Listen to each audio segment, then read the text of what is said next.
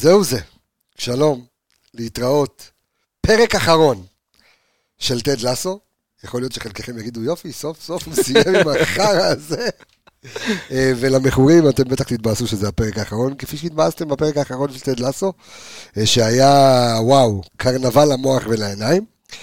אבל זהו, זה הגיע לסיומו. ותמיר אלחייני פה, תעשה קוקו במצלמה, שלום שלום. אני מרגיש כאילו הצדעה נהייתה, התנועה שלי זה לא משקף. אנחנו נחליף, אתה יודע, בספיישלים הבאים. וזהו, אנחנו הולכים לעסוק בפרק באמת על הסופים, על הדברים, על הרעיונות המרכזיים, על דברים בעצם שהלכו איתנו לאורך כל הסדרה, ולאורך גם כל סדרת הפודקאסטים הללו, אז תחזיקו חזק, תהיו איתנו. הנה הפתיח בפעם האחרונה. ביי ביי, מה ביי ביי, התחלנו, התחלנו, התחלנו, זהו, התחלנו. יאללה, יאללה.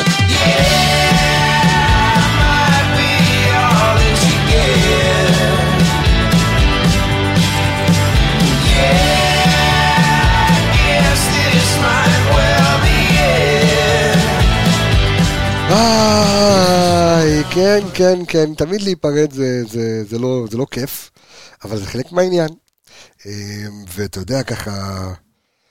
הרי עשיתי לי איזה בינג' שלום תמיר אלחייני, קודם כל, שלום שלום. מה העניינים, מה העניינים, חזרה אליך. בדיוק. ועשיתי בינג' של כל ה... בינג'. בינג'. גם אמא שלי עושה בינג'. בינג'. עושה בינג' למימונה. כן. של כל הסדרה, ונשארו רק... ואז באמת נשארו, אתה יודע, עוד איזה שלושה פרקים האחרונים, וזהו, הפרק האחרון כאילו קרא את ליבי, זה היה כזה, מה, כבר נגמר, וזהו, ו... ואני בטוח גם אלה ששמעו בזכותנו את ה... הראו בזכותנו את הסדרה, גם תכנו את זה כדי מהר מאוד, הרבה אמרו לי, תשמע, קבס עכשיו, ראיתי את זה בשבוע, פירקתי את זה בשבוע, א', כי החינם הוא שבוע של אפל, וגם כדי, אני כבר רוצה להבין על מה אתם מדברים בפרקים, אז, אז הנה זה זה, תמיר, על מה אנחנו הולכים אה, לדבר היום? האמת היא שאנחנו הולכים לדבר על uh, כמה וכמה נושאים. קודם כל אנחנו נדבר באמת היום, יותר מהפרקים הקודמים, על הסדרה uh, עצמה. כאילו על, על באמת מה, מה עומד מאחורי טד לסו וכמה רעיונות שטד לסו מקדמת וכמה רעיונות שהיא ככה עובדת לפיהם. ומעבר לזה אנחנו ננתח טיפה כאילו את גורלן של הדמויות, ואתה יודע, את הדעה שלנו אז, לגבי כל אחת מהן. אז השאלה, האם יש איזושהי דמות שאתה פחות... אה... שאתה פחות מבסוט מהסוף שלה, כי סתם לצורך העניין, אם רצנו לאורך כל הסדרה, עם פעם אחת עם הרומן של אה, קילי, עם, אה, עם ג'ימי, ג'יימי טארט, ואחר כך עם רוי קנט, וכזה ציפית שיצאה ממישהו בסוף, וזה שלא רוי קנט וג'יימי טארט יהיו אחד עם השני בסוף, או משהו כזה. זה דווקא פחות הפריע לי, והיה כן? לזה הסבר, אוקיי. כאילו היה לזה איזשהו נימוק אה, נרטיבי, נקרא לזה ככה, יש משהו שהפריע לי מאוד, ואנחנו נדבר עליו בשניות האחרונות של הפודקאסט הזה. למה רבקה סיימה כרווקה? היא לא. היא לא. אתה ראית אותו עם הילד, אתה יודע מה קרה אחר כך? מה אתה רוצה? עם הילדה, כאילו. לראות אותם נכנסים לסופר פארם, זה, לקנות אמצעים? לא יודע, אבל אתה... כמה אתה רוצה שירביצו לך על האף עם מה שהולך שם? וזהו, והאם זה ש... ההיגיון שגבר בסוף, בסדרה, שהם לא זכו בסוף באליפות, ואתה אומר, רגע, למה? אבל כמה ש... שקט, למה? זה לא דברים שאני עושה. ולמה, כאילו, אתה יודע, עד שהם כבר הגיעו לסוף, אמרת, טוב, הם כבר עזקו באליפות, ואתה יודע, אם כבר בעונה הראשונה קיבלת את הפצצה הזאת, שהם ירדו ליגה, אמרת, מה, הם ירדו ליגה? כי אתה מחפש את הקסם הזה, בסוף שיקרם, אתה בלתי אפשרי, ועדיין טד לסו נשארת, כאילו, על אף, אתה יודע, גולים מחצי מגרש של זווה, עדיין נשארים בתחום ההיגיון, ואי אפשר לקחת האליפות ממנצ'סטר סיטי. וכאלה. חשבתי על זה, חשבתי על זה בדרך לפה גם, ושאלתי את עצמי, האם באמת מפריע לי שריצ'מונד לא לקחה אליפות? לצורך העניין, ההקבלה הכי דומה לסיפור של ריצ'מונד, זה לסטר סיטי. נכון.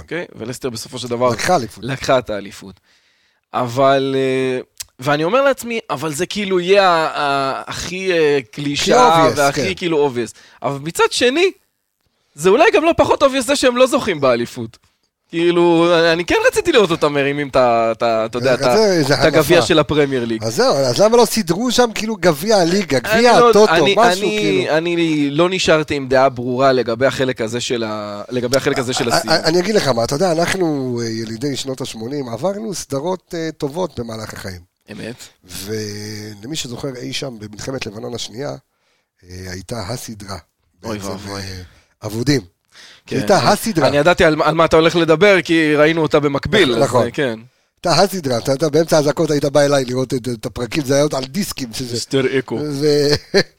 אבל בסוף... אגב, מיסטר אקו לדעתי קשר אחורי מטורף. הייתי שוקל. גדול. ובסוף אתה יודע, כאילו, הסוף של הסדרה, היו חילוקי דעות מטורפים, זה היה חרא של סוף, זה היה סוף בסדר. לא, לא היו חילוקי דעות, זה היה חרא של סוף. כן? אין חילוקי דעות. אני דווקא ראיתי בסוף של עבודים... כולם מתים! לא, אבל אני הבנתי, אני דווקא אהבתי את ההגבלה, כי הייתה שם הגבלה מאוד דתית, אתה יודע, לגן עדן וגיהנום, לא משנה, אל תעשה לי את הפרצים. איי, נו, באמת. זאת עצלנות של תסריטאים, זה הייתה בושה וחרפה וכלימה. ואתה יודע משהו, יש דבר אחד שמתחרה בדרק של הסוף של הסדרה הזאת, וזה הדרק של הסוף של משחקי הכס. אוקיי. זה באמת, אני אגיד לך משהו. לא ראיתי משחקי הכס.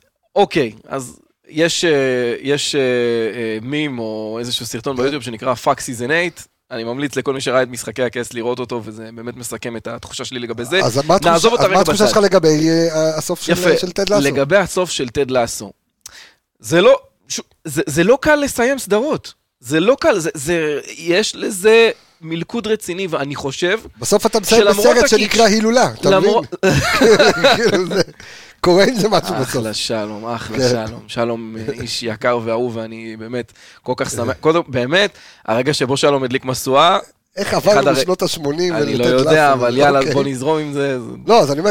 יש פה אסק מטורף, אני אומר לך. הליינאפ נגרס. בדיוק. אז הסוף של הסדרה. מה בעצם... שוב, זה לסיים סדרה כמו שצריך, זה בכלל לא פשוט. זה, זה משהו שאתה, אתה, אתה חייב כאילו ללכת בין הטיפות. אני חושב שהקלוז'ר שטד לאסו נתנה, הוא מדהים בעיניי. הוא מדהים, ו, ועוד יותר הסוף של הסוף של הסוף. אנחנו, אני, אני, אני, יש מצב שאני אפתיע אותך על הסוף של הסוף של הסוף. וואה, וואה. אז... תשמע, אנחנו, אנחנו דיברנו בתחילת, ה, בתחילת הפרקים על זה ש, של טד לאסו היא בעצם סדרה דתית. עוד לפני, עוד לפני זה קבסה, בוא נלך נושא נושא, כי יש פה משמעות לסדר. יפה, אז קודם כל, טד לאסו, מההתחלה ועד הסוף שלה, זה סוג של רימייק של הקוסם ארץ עוץ. אוקיי? הם אומרים את זה באופן... אתה קראת על זה איפשהו? אני קראתי על זה בים של מקומות באינטרנט, אבל מעבר לזה, זה כל כך ברור לעיניים, שקשה לפספס את זה. תעשה את ההקבלה למי שלא ראה עליזה בארץ הפלאות. על משקל, על משקל... עליזה. על משקל ינטי פרזי, תגיד הרבה פעמים תיאודור. תיאודור. רצוף. תיאודור, תיאודור, תיאודור, תיאודור, תיאודור. תיאודור, תיאודור, תיאודור, תיאודור, תיאודור, תיאודור. אה, דורותי, אה. זה א'. מעבר לזה, טד לאסו מגיע מקנזס, אוקיי? הכי, מה? נכון, אוקיי. יש גם כל מיני אלמנטים קטנים, במהלך הסדרה הוא מוצא כל מיני אלבני לגו צהובות, כמו ה-Yellow Brick Road, שביל האבנים הצהובות של הקוסם ארץ עוץ. בנוסף, הוא גם אומר בחלק מהמקרים, כאילו בפרק האחרון נדמה לי, There's no place like home, but Richmond is hell of a... ויותר מזה. גם אם אנחנו מקבילים דמויות אחרות, ואם אנחנו מסתכלים על העלילות, הן די הולכות אחת עם השנייה באופן די דומה. היגינס זה הדחליל. לא, לא, לא, לא. מי זה הדחליל? מה הדחליל רוצה מהקוסם? מה שייתן לו? חיים. חיים אחוזם. איזה חיים? חיים רבים בו, מה? מוח. מוח, נכון. הדחליל מחפש מוח. אגב, הקוסם ארץ עוץ, באמת, אם אתם לא יודעים את העלילה של הקוסם ארץ עוץ, אז באמת, אין לנו מה להגיד לכם בחיים האלה. אין לכם ילדות. לכו תבדקו בוויקיפדיה, לא משנה. קיצור, אז הדחליל זה ג'יימי. ג'יימי מחפש שכל. ג'יימי הוא טמבל מוחלט שבסופו של דבר מחפש ומוצא גם שכל וגם... איש הפח זה רוי קנט? איש הפח זה רוי קנט, כי אין לו לב. וואלה. האריה, פחדן שמחפש אומץ. מי זה יכול להיות? זהו ביסניה. או... נייט. אה, אוקיי, נכון. גם יכול להיות. המכשפה הטובה הזאת יכולה להיות קילי, או רבקה, תלוי איך אתה מסתכל על זה. הקוסם, לפי דעתי, אגב, זה רופרט. אנחנו תכף ניגע בזה. וואלה. לפי דעתי, כן. טוב, אז ככה, כמו דורתי, גם טד בעצם מגיע דרך איזושהי שערה. הרי מה לוקח את טורדי ל... טורדי? מה לוקח את דורתי לארץ עוץ? איזשהו טורנדו. נכון. אז בעצם הטורנדו שקורה לטד בחיים האישיים שלו, והטורנדו שקורה לרבקה בחיים האישיים שלה, וכל הבוכלטריה סביב ריצ'מונד, מביא את טד לאסו, דמות שלא קשורה כהוא זה, לארץ עוץ שהיא בעצם הפרמייר ליג. עכשיו, שזה בעצם תקרא לזה הוונדרלנד, לא, זה בעצם נקרא לפיטר פן, אבל זה מה שמביא לך, אתה יודע, תקרא לזה ארץ קסומה בעולם הכדורגל, זה הפרמייר ליג. זאת ארץ שהוא לא מכיר את החוקים שלה, זאת ארץ שהוא בעצם הולך בה כזר כדי באמת לנתב את עצמו לנתיב או לאזור הנכון. מי אמתי דמתי, אלה מהפאב. אמתי דמתי, זה גדעון. אוקיי, נו. אמתי, גדעון דמתי, לא משנה. קיצר, אז טד בעצם מחפש כל הבא. הוא מחפש את הנתיב. חוץ יוני שבכה אף אחד לא יבין את הגג הזה. בהחלט, בהחלט. נו. אתה יודע, אם ישמיעו את זה בבית משען, בספרדי של נווה שאנן, מישהו יצחק מהבדיחה הנוראית הזאת. אוקיי. אז טד בעצם מחפש את הנתיב בחזרה הביתה לאורך כל הסדרה, אבל גם הוא יודע, כמו דורתי, שהוא לא יוכל לעשות את זה בלי איזשהו תהליך, אוקיי? וכל התהליך הזה של טד לסו הוא בעצם תהליך של השיבה הביתה, וזה, על, על זה הסדרה בעצם. טד, טד לא היה נשאר בשום מצב בריצ'מונד. לפי דעתי, כאילו, לפי, לפי איך שהסדרה הזאת היא בנויה. זאת אומרת, על אף שהוא הרגיש בפרק, בפרק, בעונה הראשונה, שהוא כל כך שמח להישאר. זאת אומרת, הוא הבין, הוא כבר היה מוכן ללכת הביתה, הוא כבר הכין את הבשורה, הוא גם אמר לה, כאילו, אה, עזבי, אל תפטרי אותי, אני מתפטר, אבל המסע שלו לא הושלם, זאת אומרת, הוא נורא שמח שהוא נשאר לעוד עונה. כן. שהוא הבין שהוא עדיין לא השלים את המשימה שלו לחזור הביתה. בדיוק, הוא צריך היה לעבור מסע פנימי, מעבר ל... לאלמנט המקצועי של להביא את ריצ'מונד לאן שהיא צריכה, כדי בעצם להרוויח את הזכות לחזור הביתה. הרי גם כשהוא דיבר עם אמא שלו לצורך העניין, שאמא שלו אמרה לו שהוא מתגעגע אליך וכו', הוא אמר לה, יש לי פה איזשהו... משהו לעשות. לסיים, כן. אני חייב לסיים את זה. ומעבר, שוב, הוא לא היה שם בשביל התהילה. כאילו, התהילה לא באמת עניינה אותו. הוא די ברח מזה, כן. גם, אתה יודע, כן, זה העניין זר מבחינתו, הדבר הזה. הוא לא, אתה יודע, הוא לא כמונו שחלמנו כל חיינו להיות שחקני כדורגל במכבי חיפה, וגדלנו להיות תלאות צבלים. אז בעצם, טד כמו דורתי, נעזר אגב בכלב נאמן, שזה... טוטו. הטוטו, שזה העוזר שלו. העוזר שלו בירד, בדיוק. אז, אז בעצם... וטוטו זה שם של כלב, כזו הסכילים. כן, אז באמת, אז באמת זה איזשהו, איזשהם אלמנטים שהולכים אחד מאוד לצד השני. אני מציע אגב לחברים שמאזינים לקרוא בוויקיפדיה עוד קצת על הקטע הזה של הקוסם הרצוץ, כי יש המון המון קטנות במהלך הסדרה. אני לא רואה את הסדרה הזאת שהיה ילד, גם בסדרות המצוירות, גם את הסרטים כאילו של... כן, זה סיפור נהדר שכתב הסופר האמריקאי שלמה קרעי, אני לא זוכר את השם שלו, אבל כאילו אחלה של ספר. עכשיו, מפה, יש הקבלה בכלל לקוסם הרצוץ לרעיונות דתיים, או טד לסו מוסיף עוד איזה נדבך? לא, זה איזושהי שכבה נוספת. של משהו של דת. טד לסו מחזיקה בהמון המון עקרונות נוצריים, וספציפית ודתיים. שאנחנו שמים לב אליהם בסדרה, כאילו באופן מהותי? אני לא, אתה יודע, הוא לא הולך ומנשק צלבים, אבל זה יותר כאילו עניינים רעיונים. קודם כל, הדבר הכי חזק, ובוא נגיד, הגאולה או הקטרזיס הכי גדול שיש לדמויות, הוא בעצם הכוח של מחילה. מחילה, עניין מאוד מאוד רציני בנצרות, זאת כאילו גאולה על ידי מחילה. ג'יימי לצורך העניין לא יוכל להיות הכדורגלן שהוא בלי לסלוח לאבא שלו קודם כל, בלי לשחרר את העול הזה של הטינה, כי הטינה, אתה יודע, דיברנו על כדור הברזל, הטינה היא גם כדור ברזל שאתה מסתובב איתו, והרבה פעמים כשאתה סולח, אפילו אם הבן אדם לא לידך, אתה כאילו נפטר ממשקל. אתה אומר לך, שחררתי את הדבר הזה, אני לא חושב על זה יותר. טד, אחת אם אתה עושה את זה באיצטדיון טרנר, סתם, לא גאודי קג, לא מוצלח. זה לא שתינה טרנר, עזוב, לא חשוב, תתקדם רק גם תודה. תשמע, זה כאילו פרק גרוע של הקומדיסטור, לא מהטובים. אם עוד פגשתי את גיל ססוב עכשיו שם. עם רובי מוסקוביץ', זה מההתחלה ממש. איי, איי, איי. יפה, אז לצורך העניין גם טד סולח לבירד, אוקיי? הרי מה בירד עשה לו? בירד היה נרקומן. נכון. אוקיי? הוא היה נרקומן והוא גנב לו את האוטו, טד מצא אותו, החזיר אותו לבית שלו, סעד אותו ובעצם הפך אותו לרועה נאמן. אם אתה מסתכל על גאולה במחילה, אתה מסתכל גם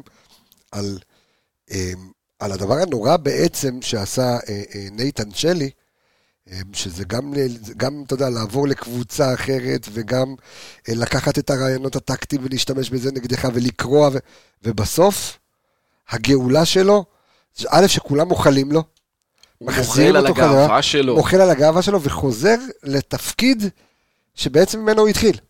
בדיוק, והוא עושה אותו בשמחה, הוא עושה אותו נכון. בשלמות עכשיו.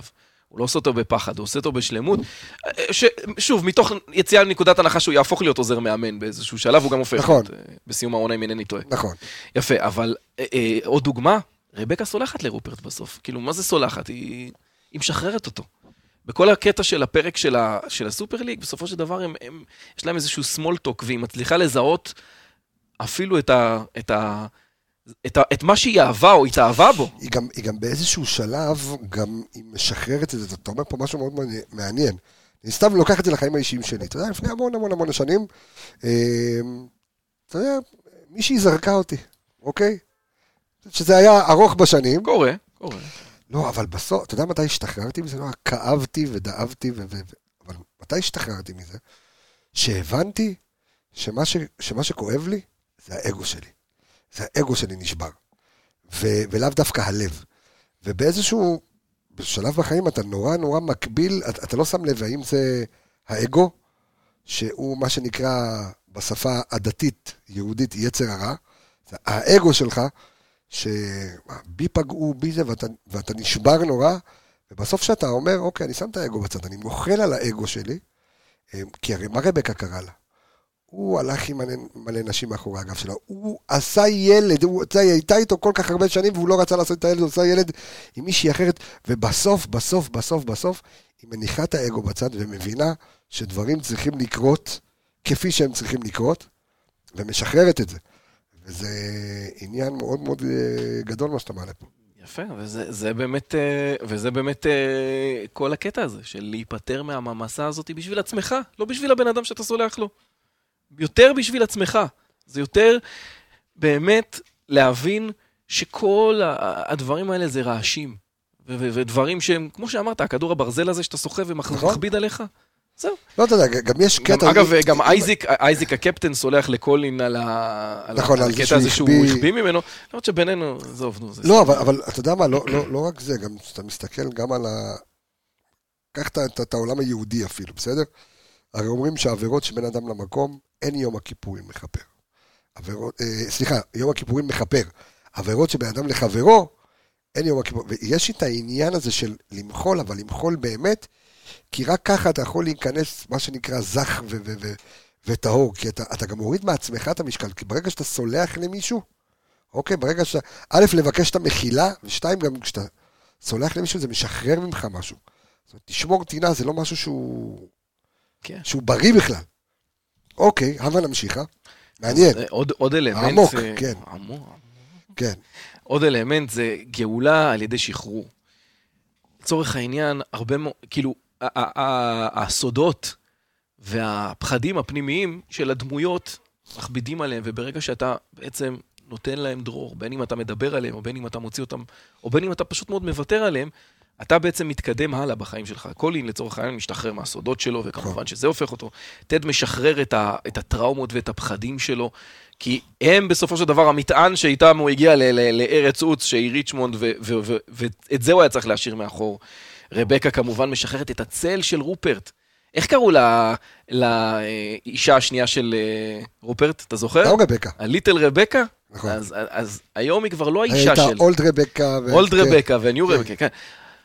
ליטל רבקה, לא משנה, אז בעצם רבקה ברגע ששחררת, ליטל ריצ'מונד, ברגע שרבקה משחררת את הצל של רופרט, כאילו ריצ'מונד שלו, היא הופכת גם את ריצ'מונד לשלה וגם את עצמה לחזקה. היא הייתה בצילו בגדול. בדיוק, והיא חיה כדי לנצח אותו, וכשהיא כבר מנצחת אותו, היא מבינה ש... קודם כל היא מגיעה לנקודה של לנצח אותו ממקום בריא ואחר לגמרי של אכפתיות כלפי המקום. זאת אומרת שזה כבר לא הצל של רופרט. זה לא המועדון של רופרט שהיא רוצה להחריב, או עכשיו לחלופין להצליח כדי לתקוע לו אצבע בעין. זה המועדון שלה. והשחרור של רבקה, את הצל של רופרט והבנה שואלת קטן, היא גם עוצרת אותו מלנשק אותה, כי היא אומרת, היא אומרת לו כזה, לא, מה נראה לך? די, זה כמו הג'וני הזה מחמרון שמנסה לעבור את אבדולאי כל פעם. מה אתה מנסה בכלל? די כבר, די, מה, אתה אוהב, אתה יודע, זה מזכיר לי סיפור על צייד דוב, לא משנה. אני רוצה דווקא לעבוד, יש משפט, שני משפטים ביהדות, אחד שאומר, אבות אכלו בוסר, ושיני בנים תקהנה. ויש עוד משפט שאומר, פוקד עוון אבות על בנים ועל שילשים ועל ריבעים, זאת אומרת, יש כאן עניין גם של, של אבות ובנים שהשפיע עליך נורא חזק, בוא ספר לי לפני שאפרוץ לפני... עוד מעט, עוד מעט. תמרורי עצום, כן, נו. עוד מעט. אה, יש עוד משהו בלילה? יש עוד, יש עוד, אתה מדלג פה כאילו בפרעות, כן? סליחה, סליחה. לא, אז גם רואי לצורך העניין. יש עוד משחק של מכבי, בגלל זה אני... בסדר, הכל טוב, אל תהיה לחוץ. אני יותר לחוץ ממך, בסדר? אז רואי לצורך העניין משחרר את המעצורים שלו, האישיים והרגשיים שלו, גם כן. ובסופו של דבר מוותר על המחסום הזה שנמצא בפנים, מוצא את הייעוד שלו כמאמן, והוא מתחיל לטפל בעצמו. שזה דבר אדיר, כאילו. וקילי, קילי משחררת את שני הגברים. אתה אמרת שזה משהו שכאילו... כן, ואני, לא... ואני אומר, קילי אומרת פה בעצם, הכי גרל פאוור בעולם, אני לא צריכה אף אחד מכם שיגדיר אותי כרגע. אני לא אהיה הפרס של אף אחד מכם במריבה המטומטמת הזאת של אחד, אחד עם השני. אני אישה בכוחות עצמי, אם אי פעם אני אחליט לחזור למישהו מכם, זה יקרה מיוזמתי, ותשחררו נכון. ממני. תודה, שלום, ביי. תד משחרר את בירד. נכון. מה יותר מזה? בירד בעצם אומר לו, אני לא יכול... ות... ואתה מבין, הוא מפסיד פה בעצם את, ה, את, ה, את הקומפניון שלו, הוא מפסיד את החלק השני את, שלו. נכון. זה, זה כמו שבחר ייסע עכשיו לבלגרד בלי הצוות. את, את הטייס משנה שלו.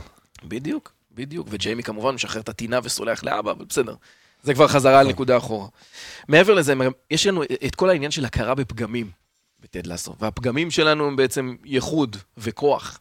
אם אנחנו מסתכלים, נניח על תד, תד... באיזושהי אחת מהסצנות הכי חשובות שיכולות להיות, ש, שבעיניי כאילו היא, היא הייתה מאוד מרגשת, למרות שהייתה כאילו סו-קולד מצחיקה, נייט הרי דיבר על, על, על, אני לא יודע מי פוצץ את הקטע של התקף פאניקה שלו, ותד במסיבת עיתונאים, התחיל פשוט לעשות לעצמו כאילו, לעשות על עצמו כאילו דחקות, ואני כזה טיפש, אני כזה זה, לא, נייט אמר שהוא טיפש, אבל אז גם תד עצמו אמר בראיון, אני כל כך, זה כמו הבדיחות האמריקאיות. לא, אבל מה שיותר חשוב זה ש... יו, ממה, היא סופת, וכאלה, כן. אז הוא הפך בעצם את הסול-קולד פגם, ואת הקווירקיות והמוזרות שלו, לכוח. שדרך אגב, שאפשר להתחבר אליו. אני גם אלמד, אני חושב שאני, אחד הדברים שאני מנסה ללמד את הילדות שלי, זה ש... אתה יודע, כל אחד יש לו פגמים. כל אחד, אתה יודע, יש לו את הסריטה שלו. אחד יכול, זה לא משנה, זה יכול להיות ויזואלי, זה יכול להיות פיזי, זה יכול להיות נפשי. בסוף אני תמיד מלמד את הילדות שלי, אני חושב שהילדה שלי פעם אחת, העליבו אותי בכיתה, ואמרו לי שאני ככה, או כשהיה לה גשר, או לא משנה מה. ואמרתי לה, את רוצה כוח? תצחקי על עצמך. כן. תבואי ותצחקי על עצמך. אם מישהו מעליב אותך, משהו כאילו, תזרמי איתו. כאילו תצחקי על עצמך גם את, ואז הוא ייכנס, אפילו שזה, וילדים זה רעים, ילדים זה רוע. אבל בסוף שאתה שולח, שיש לך את היכולת לצחוק על עצמך, זה מנטרל כל אופציה לצחוק עליך. בדיוק. ואז אחד, א', אתה יכול להכיר בפגם, א', אתה גם לומד לחיות עם הפגם שלך בשלום. ואם אתה יודע לצחוק על עצמך, בסדר? וזה לא משנה, ואתה יודע, אתה רואה את זה, קודם כל סטנדאפיסטים עושים את זה מאוד יפה. אם זה סטנדאפיסט ערבי שצוחק על זה שהוא ערבי, וסטנדאפיסט צוחק על זה שהוא גמד, אבל היכולת של בן אדם לצחוק קודם כל על עצמו, זה מנטרל את היריב. בדיוק, זה מנטרל את היריב מהר מאוד, זה נורא מזכיר לי את מה שדיברנו בהתחלה, על, על, דיברתי על זה גם בכלל, פרק של מכבי חיפה, על, על מה שעשה ליאור רפאלוב, לצורך העניין, במסיבת העיתונאים. קלוסגרד. על קלוסגרד, זה מה שטד לסו עשה. ואותו דבר, ברגע שאתה כבר, אתה בא ואומר, הנה אני, בבקשה, וקל וחומר צוחק על עצמך, אתה, אתה משבית את היריב לגמרי, כאילו אוקיי, עכשיו מה, מה נשאר לו? כלום. ואתה יודע, אתה, אתה לא עושה את זה רק למען היריבות, אתה כמובן עושה את זה... למען עצמך, קודם כל, ברור. עכשיו, כל הקטע הזה של פגמים או שברים, איפה זה בא מאוד לידי ביטוי בשלט? הרי... הבליב. הבליב, בדיוק, כן. שלט הבליב. כל אחד מהם סחב קרע אחד קטן מהשלט. א', פגם מטורף באמינות, אוקיי? נכון. זהת ביצים מפוררת את הדבר הזה תוך מחצית. אני לא יודע איך אם שיחקו עם זה עונה שלמה, כן? זה א', ב', בסדר, אם אנחנו נעשה suspension of disbelief, מה שנקרא, נניח לאמינות של הדבר הזה בצד, אז בעצם מה זה, מה, מה, מה, מה בא כל הקטע עם השלט להגיד? הוא בא להגיד שאנחנו בעצם, קודם כל אנחנו שלם הגדול מסכום חלקיו, ודבר שני, כל אחד מאיתנו שבור, וברגע שאנחנו מתאחדים לקבוצה, והכוח שלנו באחדות, אנחנו מייצרים איזשהו שלם שהוא מאוד מאוד חזק, מהשברים שלנו. שזה בעצם הכדורגל. מהשברים שלנו, כן? שזה בעצם הכדורגל. הרי, אתה יודע מה, אם אני חושב על זה, אפילו ב... אתה יודע, ברמות הכי כאילו גבוהות של הכדורגל. איזה כדורגלנים היו הכי מוצלחים שיש? אנשים ששימו את הרווארד, ואתה יודע, והיה להם אבא מיליונר, פלא שיחק עם מנגו כדורגל כל החיים שלו. דייגו מרדונה, אני מרוד, קריסטיאנו רונלדו עם החדורית, לאו מסי עם קשיי גדילה. אבא אלכוהוליסט, עם החדורית. אבא אלכוהוליסט, יוהאן קרויף גדל לצורך העניין למשפחה מאוד ענייה, שאתה יודע, הם... הם משתפו אותו בקיום של המטבח או משהו. לא, לא רק זה, גם שאתה מסתכל ברמה המקצועית של הכדורגל, ואתה אומר, הרי מה זה כדורגל בסוף? כדורגל זה השלם שיותר גדול מסך על הקו, כי אתה מסתכל רגע ואתה אומר, קח שתי דוגמאות קלאסיות, בסדר? את הגלקטיקוס של ריאל מדריד, ואת הגלקטיקוס של מכבי תל אביב. שאתה מנסה להיות גדול, בעזרת שחקנים גדולים, ולא כקבוצה, אתה לעולם לא תצליח. זה לא יעזור. אתה כאינדיבידואל, אתה, אתה צריך להבין שאתה בקבוצה, שאתה חלק ממשהו, אבל כשאתה הכי טוב כחלק ממשהו, אוקיי, וג'מי טארט עובר את התהליך הזה לאורך כל, כל שלושת העונות. כן. ברגע שאתה מבין שאתה חלק מפאזל, ואין אני, יש אנחנו, זה, זה, זה הגדול, ככה אתה תצליח, וככה גם ריצ'מונד הצליחה. כן, אבל, אבל ספציפית כאן, הנקודה שאני בא להדגיש זה שהפגמים והכאב, בסופו של דבר מייצרים את הווירטואוזים והגאונים הכי גדולים בעולם. בדרך כלל, שוב, הצורך, הצורך הרעב הזה להוכיח, והצורך הזה, זה משהו שהוא עומד בבסיס של, של החוויה האנושית אפילו. תשמע, אני יכול, אתה יודע, אני, אני אומר לפעמים ברמה האישית, אני מדבר עם הסטודנטים שלי, ואני אומר להם, בואו, אני אין לי בגרות. אוקיי? אני גדלתי בפנימיות, אני ישנתי במקלטים, ועברתי חיים שאני, ילדות שאני לא מאחל באמת לאף אחד לעבור. ילדות מאוד מאוד קשה. ובסוף, אתה יודע, היו שתי אופציות בחיים. או לקחת ולהתקרבן, ולהגיד, ואני חושב שאם אני הייתי היום באמת מישהו שהוא סתם אחד, אוקיי, ולא יודע, ומובטל בטיטו, והיו לי את כל הסיבות, הטובות להיות לא יוצלח, אוקיי? כן. היו לי את הסיבות, אבל שאתה לוקח את הפרמטרים שלך בחיים, ולא משנה מה אתה עברת, ואתה לוקח את הפגמים האלה, ואתה לוקח את הדברים הלא טובים שהיו לך בחיים, או את המקומות שבהם גדלת, ומהם אתה שואב את הכוח, ומהם אתה לומד, זה תמיד יהיה הכלי נשק הכי חזק שלך. אני תמיד אומר לאנשים, לא משנה איפה גדלת, ומה קרה לך בחיים, ואפילו שעברת חיים קשים מאוד, אבל זה כלי נשק שאין לאף אחד אחר. זה ניסיון בחיים שאין לאף אחד אחר. ואתה יכול לקחת כל פגם שלך, או כל משהו שאתה עברת, או כל סוד שהסתרת, או כל, אתה יודע, ילדות, באמת, עקושה. בסוף זה להפוך את זה לכלי נשק הכי גדול שלך. בדיוק. לימונים מלימונדה. מה, מה? מלימון ללימון. מה אני יכול לעשות? איזה כלי שעתי. אוקיי. אז אלמנט נוסף מאוד מאוד חזק, בכל מה שקשור בטד לסו, זה אבות ובנים. אוקיי. אוקיי? תן לי, הגענו לזה. אנחנו מגיעים לטיר ג'רקר, כן. אוקיי. תשמע, אני, האמת שאני מאוד מאוד הופתעתי מהתגובה שלי לכל הסיפור הזה. ספר לעם עד כמה אתה ילדה קטנה עם קוקיות. וואו, תשמע, באמת, אני, כאילו, כל הסצנה האחרונה, אני נורא נורא, כאילו, זה היה מאוד מאוד קשה לי. קודם כל, השיר שמתנגן ברקע, זה שיר שבאופן כללי אני כאילו שומע אותו ואני נגמר. יש פאדר אנד סאן של קט סטיבנס, שהיום מטרים בעיקר לחיזבאללה, אני יודע מה הוא עושה. בוא נשמיע אותו תוך כדי, דבר, דבר אליי, אוקיי. אז למה אתה רוצה להשמיע אותו תוך כדי? נשמיע תוך כדי, אתה יודע. זהו, אז באמת הסקשן הזה של הסיום, שבו בעצם, אתה יודע, אני, אבות ובנים זה מערכת יחסים אחרת לגמרי מאבות ובנות, ואני, אני, שוב, אני כבן ניסן יכול, זהו, אז אני אומר לך, יש איזושהי חולשה, ויש איזשהו, יש איזשהו משהו שם, במערכת יחסים שלך עם הבן שלך, שאין בדברים אחרים. ו... זה. אחותך רונן קיטינג, תשים קט סטיבנס. אבל מי זה יוסף? זה פול מסה, זה לא זה. לא, נו, זה... קט סטיבנס, תרשום קט סטיבנס, פאדר אנסן. נשמור, נשמור. בסדר, אני מבין שלא למדת ליבה, אבל כאילו קצת, תרבות. נען תזק. אוקיי, אוקיי, בסדר. מה שאני אומר בעצם זה שכאילו, אני מצאתי את עצמי, באמת, אני מצאתי את עצמי בוכה כאילו יבבות. ככה, כאילו. עד כדי כך? כי זה מאוד מאוד מאוד כאילו... נגע בי, וזה נכנס לי הכי, הכי עמוק שיכול להיות, ההבנה שהוא עשה את ה... בדיוק. ההבנה שהוא עשה את זה, כאילו, את כל המסע הזה הוא עשה כדי לחזור לבן שלו, ואתה יודע, ולסיים את זה, ואתה יודע, לסגור את המעגל הזה, ומעבר לזה, יש שם כל מיני, עוד כל מיני מערכות של אב ובן לצורך העניין, שאתה גומר אותי. תשמע, לא, גם הקטע הזה של... תשמע, זה גם הלך לאורך כל הסדרה, העניין הזה שהוא... אתה יודע שהוא א' שומר על קשר עם הבן שלו כל הזמן. אתה יודע, דרך הזום, ו... תשמע, גם הילד גדל מהר. אני רוצה להגיד משהו על הילד, אני רוצה להגיד משהו על הילד ועל ילדים שחקנים באופן כללי. אין דבר, אני מתאהב ילדים שחקנים. למה? באמת, אני שונא ילדי שחקנים ברמות. קודם כל, כי רובם מעצבנים. גם הילד הזה, אגב. הוא דומה למקולי קלפי. מאוד מעצבן. סתם, ילד נחס. באמת, ואחרי זה, אתה יודע, גם אחרי זה הם גם גדלים להיות אנשים חרא. אתה יודע, אתה רואה אותו נרקומן ברודאו דרייב.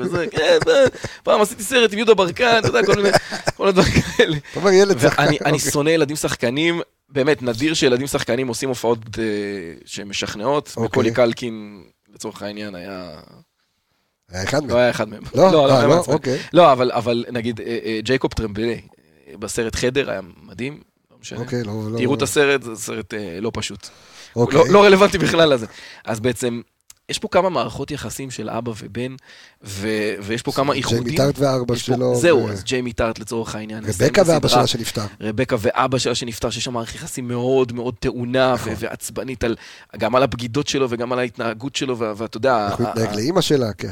שהתנגלים שלה אליה, זהו, וכאילו, דרך המערכות יחסים האלה, אתה מבין את המערכות יחסים בין דמויות המשנה לצורך העניין. אני חושב גם אולי, אתה יודע, מאחת הסיבות שאתה, אולי שרבקה התאהבה בהולנדי, זה איך שיראת אותו עם הבת שלו, זאת אומרת, הוא כאבא. לא, היא התאהבה בו בספינה. אבל בסוף הוא בא כאבא, אז אולי תוסיף את זה. מה אכפת לך? תן לי... יאללה, סבבה, בסדר. מצאתי עוד איזה אבא. הצודק, הצודק. אבל משהו מפתיע זה שג'יימי לצורך העניין מוצא מערכת יחסים הבאית עם הבן אדם שהוא הכי תיאב, רוי, הופך להיות איזושהי דמות אב ופטרון בשבילו, אוקיי? מערכת יחסים מאוד חולנית וקצת אדיפלית אם אתה מכניס פנימה את הקטע עם קילי. אבל, אגב, יש אבות ובנים שרבו על נשים? לא יודע אם זו הייתה הכוונה, אבל בסוף, זאת אומרת, הוא באמת... ראיתי סרטים בנושא. אל תגיד לי, אני לא רוצה לדעת איזה סרטים אתה רואה בנושא. לא חשוב, לא חשוב. אבל גם העניין הזה שבסוף, אתה יודע, אותו אחד שהוא כל כך תהיה, הוא שר למרותו בסוף. זאת אומרת, מה שרוי אומר, קדוש בעיניו. ובשמחה, והוא עושה את זה בהערצה. אגב, היה את הפרק שהם היו במנצ'סטר, נכון? נכון. מה גילית בפרק במנצ'סטר? שאיזה פוסטר... מה אמרה האמא של ג'יימי על הפוסטר הזה? הוא גם, הוא... היא אמרה, כל הפוסטרים של...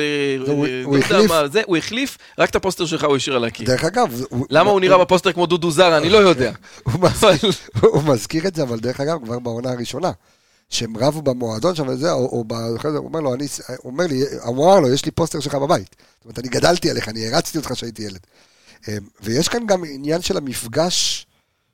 שלך עם הכוכב שלך, שזה משהו שהוא, שהוא די בעייתי. יש פתגם באנגלית, never meet your heroes. כן, שזה, אתה יודע, זה מצחיק, אני, אתה יודע, בקורס שלי, שאני, בשיעור האחרון בקורס אנליסטים, אז אני מכין אותם ליום שאחרי. מה קורה שאתם תלכו לעבוד בקבוצות וכאלה? מה קורה שתפגשו את דורון בנדור? אני אומר להם, אתם רוצים לשמוע לי, ואתה יודע, זה מאוד יפה לראות שאף אחד לא שומע לי, אני אומר להם, אתם רוצים לשמוע לי, אל תעבדו בקבוצה שאותה אתם מועדים. אתם, אתם תעבדו בסוף כאילו את הדבר הרומנטי ש, שיש לכם, כי אתם תגלו מה זה הכוכבים שאתם מעריצים, ושבסוף, אתה יודע, כאילו זה, זה... אני מספר את זה לאנשים, אני מספר את זה ממש בקצרה, אתה מכיר את הסיפור, יש לי למעלה מ-מאתיים חולצות כבר, אפילו יותר, מאתיים וחמישים חולצות. אחת שלי, אגב, של כולם, פרליה, אני מבקש להחזיר. לא, זה של פרליה זה עשרים ושמונה, השאר זה תשע. אני מבקש כול, להחזיר. כולם בגלל אה, אייל ברקוביץ'. והושפזתי פעם אחת בבית חולים. מחלקה נוירולוגית. כשאני פותח את העיניים, ראיתי לידי את זאב ברקוביץ'. שוכב במיטה. הוא קרא לי איזה משהו וזה, עשיתי בדיקות מוח וכאלה, בסוף גילו שאין לי כל כך הרבה. שחררו אותך מחוסר הוכחה. בדיוק, והייתה לי שריטה, מה זה שריטה? עד היום יש לי שריטה, לא יודע למה, זה לא בדיוק שריטה, אבל אני ישן עם מכנסיים של מכבי חיפה. אוקיי, או קצר או ארוך, יש לי. יש לי עוד של לא טוב ופומה ומה שאתה לא רוצה.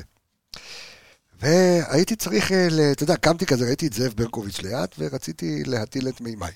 לא בגלל שראיתי אותו, רציתי ללכת לשירותים. לאן הסיפור הזה הולך? כשאני הולך לשירותים, נכנס אייל ברקוביץ'. אחי, זה האיש שבגללו אני אוהבת מכבי חיפה. גם אני. הוא ורובנת, אחי, בגללו התאהבתי מכבי חיפה. ואז הוא מסתכל עליי, ואומר לי, מצביע על המכנס. אומר לי, תגיד לי, למה אתה לובש את החרא הזה? ואני שתבין שאני רק קמתי. ואני, אתה יודע... הטלת עליו את ממך. אתה חייב להודות שזה יכול להיות סיום יותר טוב לסיפור. האמת שכן. ואמרתי לו, אם לא אתה, בחיים לא הייתי לובש את החרא הזה. ואחר כך אתה מכיר את הגיבור שלך, ואתה רואה אותו בתוכניות אירוח, ואתה שומע אותו, ולא תמיד אתה אוהב את מה שהוא אומר. כמי שאגב, אני חייב להגיד, במאמר מוסגר על ברקוביץ', כמי שאגב, אתה יודע, גם הריץ אותו מאוד כשחקן... למרות שהוא דובר, אתה יודע, שהוא כאילו כביכול מהמחנה שלי, אני חייב להגיד שאני בשמחה אוותר על התמיכה שלו. אז לא, אז אני אומר, אני לא מסתכל כרגע על הדעות הפוליטיות, זה לא משנה, בכלל הצורה שהוא מעביר את הדברים וכל הדברים האלה, ואתה יודע, הוא בן אדם לא קל, בסדר, אני מאוד מאוד אוהב אותו, גם יצא לי לעבוד איתו קצת, גם הסתכלתי עליו בהרצה כשראיתי את הכיבוד הורים שלו, יש לו כיבוד הורים שאין דברים כאלה, זאת אומרת הוא הוא חייב להורים שלו את הקריירה. כן, אבל גם הכיבוד הורים, אתה יודע, כאילו, לא זז מהמיטה של אבא שלו, אבל עדיין, כשאתה מכיר את הכוכב שלך, משהו נפגם שם. משהו הולך לאיבוד. בייחוד שהכוכב שלך זה ברקוביץ'. שלא אותו ילד עם רעמת השיער שהיה מתרוסץ בקריית אליעזר ונותן מסירות אומן לרובן עטר, והיית רואה, וואו, אז... אבל אתה יודע מה יפה בזה? שלא משנה מה הוא יגיד, לא משנה מה הוא יעשה. הוא יכול להגיד את הדברים הכי טיפשיים שיכולים להיות בעולם, ובלי עין הרע הוא עושה מאמץ עילאי כל שבוע. שום דבר לא ישכיח ממני את הרגעים האלה. אז צריך באמת איזושהי גדלות נפש לדעת להפריד בין היוצר ליצירה. בדיוק, טוב, יפה אמרת. כן, יפה אמרת. אנחנו, זהו, סיימנו. לא, רגע. אה, לא סיימנו. רגע, רגע. לא סיימנו, אוקיי. אז... דגו על הקווים כבר, אוקיי, נו. בסדר, הכל טוב. שבע, עשרים ושתיים, מה? מתי מתחיל משחק? שמונה. שמונה. אה, אוקיי. בסדר, יש לנו זמן. אוקיי. לשרוף קצת איתור. יפה, אבל בואו בוא נדבר רגע אחד על הסוף, סוף, סוף, סוף. אוקיי. אוקיי. קודם כל בוא נתחיל עם כל השרשרת של הסופים. סבבה? אז ככה, קודם כל, מה קורה עם קילי? קילי חוזרת לריצ'מונד לעבוד, או היא מתחילה לעבוד כ- כיחצנית, היא עושה איזשהו ריסטארט בלי החברה ה... הלסבית שלה, כן. אתה אמרת, אני לא רציתי להגיד את זה. מה היא? זה מה זה? היא לסבית, לא, אה, אתה צודק. אוקיי. אז, אז בלי, היא בעצם בלי הצל הזה, היא פותחת הכל בזכות עצמה ובכוחות עצמה, ומתחילה להתניע מחדש. רבקה לא מוכרת את הקבוצה, אלא מפזרת את המניות חמישים... או חמישים ואחד אחוז לאוהדים, או ארבעים ותשע אחוז לה. אגב, המודל בעיניי שהוא אולי הכי בריא לקבוצת כדורגל, בגרמניה. כן, דורטמונד, גם ברצלונה. כן, כן, אז זה מודל מעולה. כל עוד יש מספיק אנשים מחבר, לא משנה. דני רוחס הופך להיות רב שגל שם. בירד מתחתן עם אהובתו ונשאר בעצם באנגליה לעבוד תחת המאמן החדש, רוי קנט, שמתחיל טיפול פסיכולוגי אצל שרון, שחוזרת לקבוצה. נכון. ורבקה מוצאת את אהבת חייה יאפ סטאם. כן, ממש שתי טיפות מים יאפ סטאם. הולנדי קרח, גנרי לחלוטין, זה כאילו זה. ו... רופרט הופך לוונקר. נכון. בעצם, מה קורה? אגב, אם אנחנו חוזרים רגע אחד, לשנייה אחת לקטע של הקוסם מארץ חוץ. בקוסם מארץ חוץ, בסופו של דבר, יש את הקוסם המפחיד, הגדול וזה, ובסופו של דבר מבינים שזה הכל איזושהי אשליה, איזושהי אחיזת עיניים. וכאן בעצם קורה עם רופרט. כי כל העולם רואה מאחורי הווילון של הקוסם, של האישו, כאילו, אתה יודע, איזשהו ביזנס מאוד מאוד חזק, והוא מבין שמדובר בחתיכת חרא. אז כאילו, ונקר שנתנו לטד בהתחלה, עובר אליו, בסוף דבר, זה full circle של הוונקרס. אז זה חלק, טקס העברת הלפיד הוונקר, אני אקרא לזה ככה. וטד, טד חוזר הביתה, קולין עם חבר שלו, דמויות משנה, לא מעניין, לא מעניין, לא מעניין, נית חוזר, לא מעניין, לא מעניין, אוויר, אוויר, אוויר, זה, זה ריצוי של צופים אמריקאים, בוא נדבר על טד. טד חוזר הביתה, אוקיי? טד הופך להיות מאמן הכדורגל של הבן שלו. שזה סוף מאפן קצת, לא? יפה. מאוד אפילו. כן. היה הולך ל-אם אל אס, היה מאמן את מסי באינטר מיאמי, משהו. יפה. אפשר להגיד שזה הרצון שלו, להיות חלק מהבן שלו, וכאילו, אתה יודע, להגיע קרוב ולמצוא את המלוכה, אבל קורה משהו בשנייה האחרונה של הסדרה. ממש בשנייה האחרונה של הסדרה. טד מסתכל על המצלמה, ושובר את הקיר הרביעי, ולרגע אחד חוטף את מה שנראה מאוד מאוד דומה, לאחד מהתקפי החרדה שלו מקודם. ואז הוא מחייך איזה מין חיוך כזה, סנירי כזה למצלמה. עכשיו, אני אומר כזה דבר, תיאוריה שלי, לא מחייב שום דבר, יש מצב שאני מחרטט. אוקיי. bear with me. אני אומר כזה דבר, הסוף הזה לא טוב לטד.